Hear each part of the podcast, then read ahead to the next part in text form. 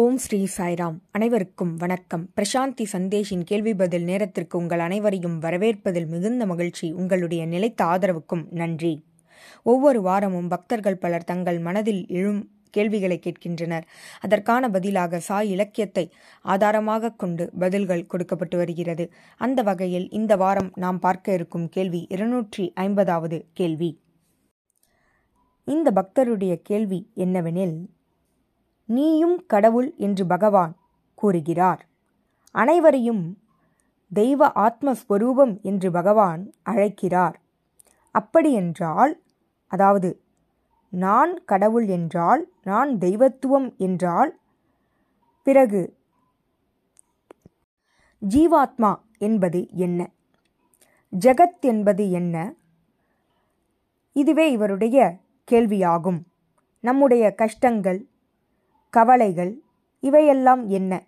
யார் இதனை அனுபவிக்கிறார்? யார் இதனை அனுபவித்துக் கொண்டிருக்கிறார்? இதுவே இவருடைய கேள்வியாகும். முதலில் நாம் தெரிந்து கொள்ள வேண்டியது ஜீவா ஜகத் ஜெகதீஸ்வரா என்று மூன்று உள்ளது. ஜீவா என்பது நம்முடைய ஆத்மா. ஜீவாத்மா ஜகத் என்பது இந்த பிரபஞ்சம். ஜெகதீஸ்வரா என்பது இறைவன். இந்த மூன்றையும் நாம் ஏற்றுக்கொண்டிருக்கிறோம். இந்த உலகத்தை பார்க்கிறோம் ஜெகத் இறைவனை பார்க்கிறோம் ஜெகதீஸ்வரா. மேலும் நாம் ஜீவாத்மா அனைத்து பிரச்சனைகளையும் நாம் எதிர்கொள்கிறோம். தற்போது நீங்கள் ஒரு பக்தன் என வைத்துக்கொள்ளுங்கள் உங்களுடைய அணுகுமுறை எவ்வாறு இருக்கும்? ஒரு கோயிலுக்கு செல்வீர்கள்.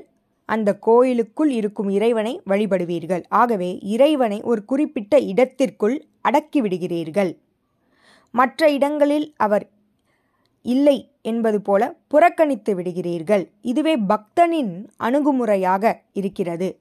உண்மையில் இது ஒரு மனோவியாதியே. இது ஒரு வியாதியே. மனமானது ஒரு இடத்தில் மட்டும் இறைவனை நோக்குவது என்பது வியாதியாகும். ஏனெனில் அவர் எங்கும் நிறைந்திருக்கிறார். அவர் இல்லாத இடமென்று எதுவுமே இல்லை. சமாதி. மனமானது எப்பொழுது எல்லா இடங்களிலும் அவர் இருக்கிறார் என்பதனை உணர்கிறதோ அதுவே சமாதி நிலையாகும். ஆகவே நாம் என்ன செய்ய வேண்டும் என்றால் மனமானதை குறுகிய மனப்பான்மையோடு சிந்திக்க விடக்கூடாது. அதற்கு பதில் இறைவனானவர் எங்கும் இருக்கிறார் என்பதனை அதற்கு வலியுறுத்த வேண்டும்.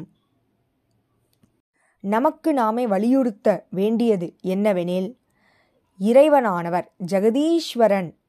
இறைவனானவர் இந்த ஜெகத்தில் ஓர் இடத்தில் மட்டுமில்லை அனைத்து இடங்களிலும் அவரே நிறைந்திருக்கிறார் என்பதனை முதலில் மனதிற்கு வலியுறுத்த வேண்டும்.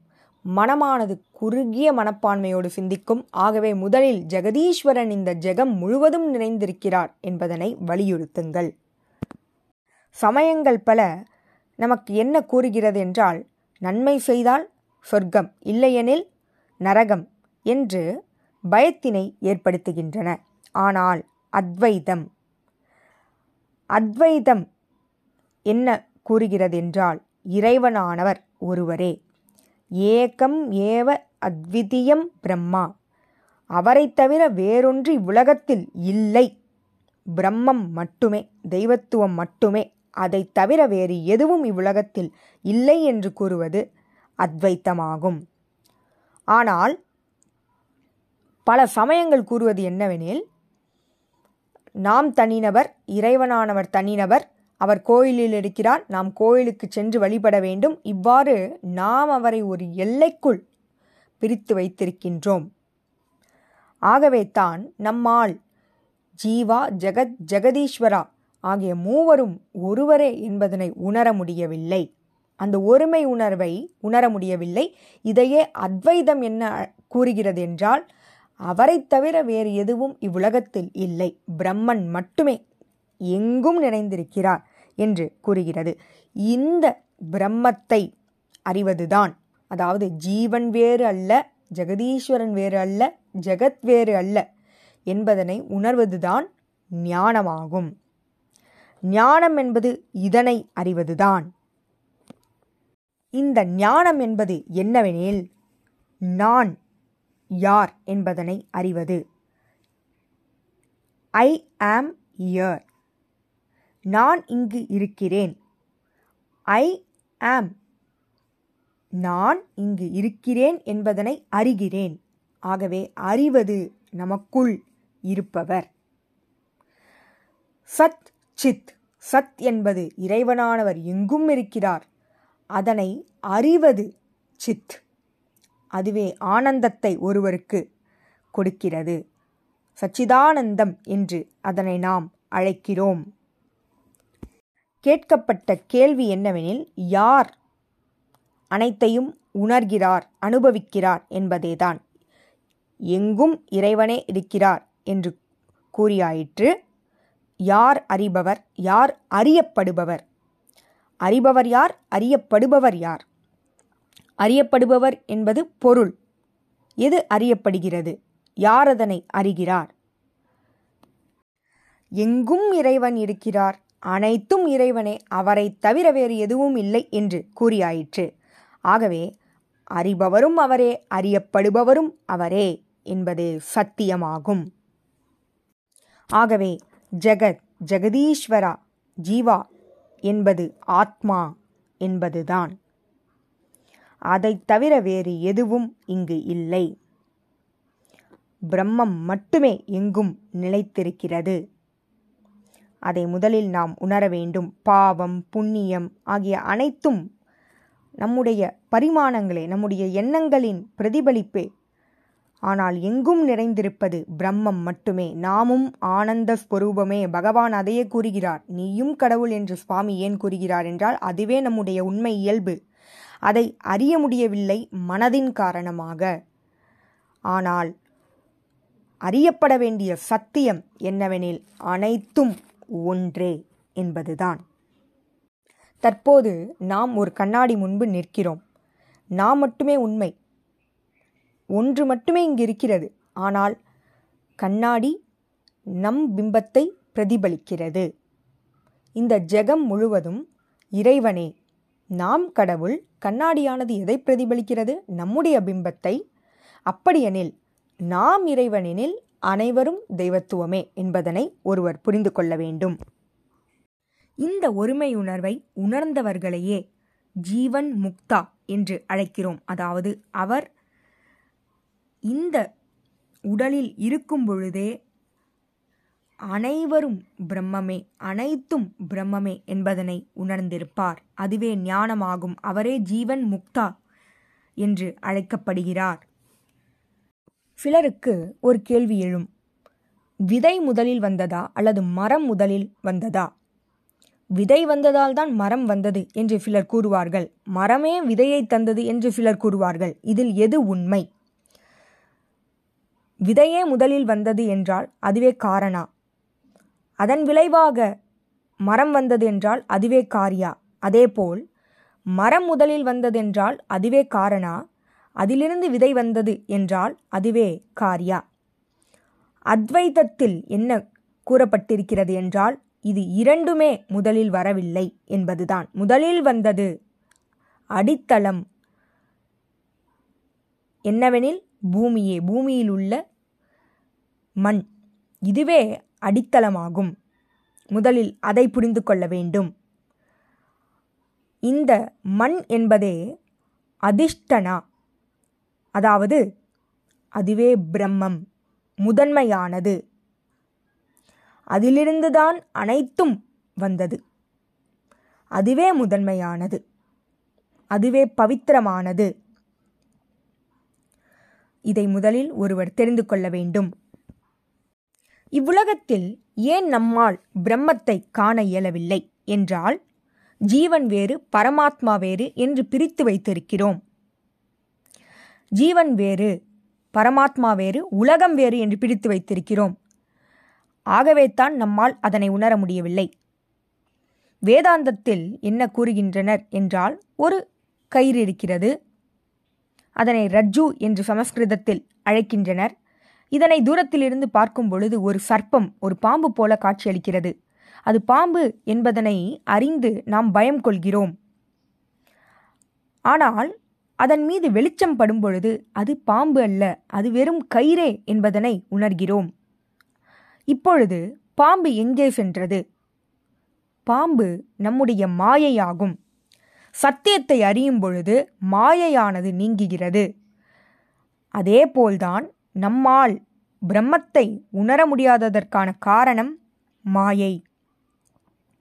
நாம் அதனை தவறாக புரிந்து கொண்டிருக்கிறோம். அனைத்தும் பிரம்மமே. ஆனால் ஞானம் என்னும் ஒளி நம்முள் இல்லாதவரை நம்மால் அந்த ஒருமை உணர்வை உணர முடியாது. அதை நாம் முதலில் அறிய வேண்டும். எதனால் ஒருவர் கஷ்டங்களையும் கவலைகளையும் அடைகின்றனர் என்றால் தூரத்திலிருந்து பார்க்கும் பொழுது அது ஒரு பாம்பு. ஆனால் உண்மையில் அது ஒரு கயிறே. அதேபோல் நாம் நம்முடைய அடையாளத்தை உணரவில்லை. நம்முடைய அடையாளமாக நாம் நினைப்பது உடல் மனம். உண்மையில் நாம் யார்? அந்த பிரம்மம். அதனை உணரும் பொழுது இந்த கஷ்டங்கள் அனைத்தும் நீங்கும். இரண்டு வார்த்தைகளை பற்றி நாம் பார்க்க இருக்கிறோம். பரமதாரிக்கா வியாவஹரிக்கா. அதாவது ஒன்று சத்தியம் முழுமையான சத்தியம். இன்னொன்று நாம் பார்க்கக்கூடியது. உதாரணமாக கடல். அலைகளும் நுரைகளும் அதிலிருந்து வருகின்றன. ஆகவே கடலே இறுதியான சத்தியம். அதிலிருந்து வரக்கூடியதும் சத்தியமே. அதுவும் கடலின் ஒரு பகுதியே என்பதனை தான் நாம் வஹரிக்கா என்று நாம் அழைக்கிறோம். நம்மால் ஏன் இந்த உண்மையை உணர முடியவில்லை என்றால் நாம் பார்க்கக்கூடிய ஒன்றை மட்டும் சத்தியம் என்று எடுத்துக்கொள்கிறோம். உண்மையில் எது சத்தியம் என்பதனை பார்ப்பதில்லை.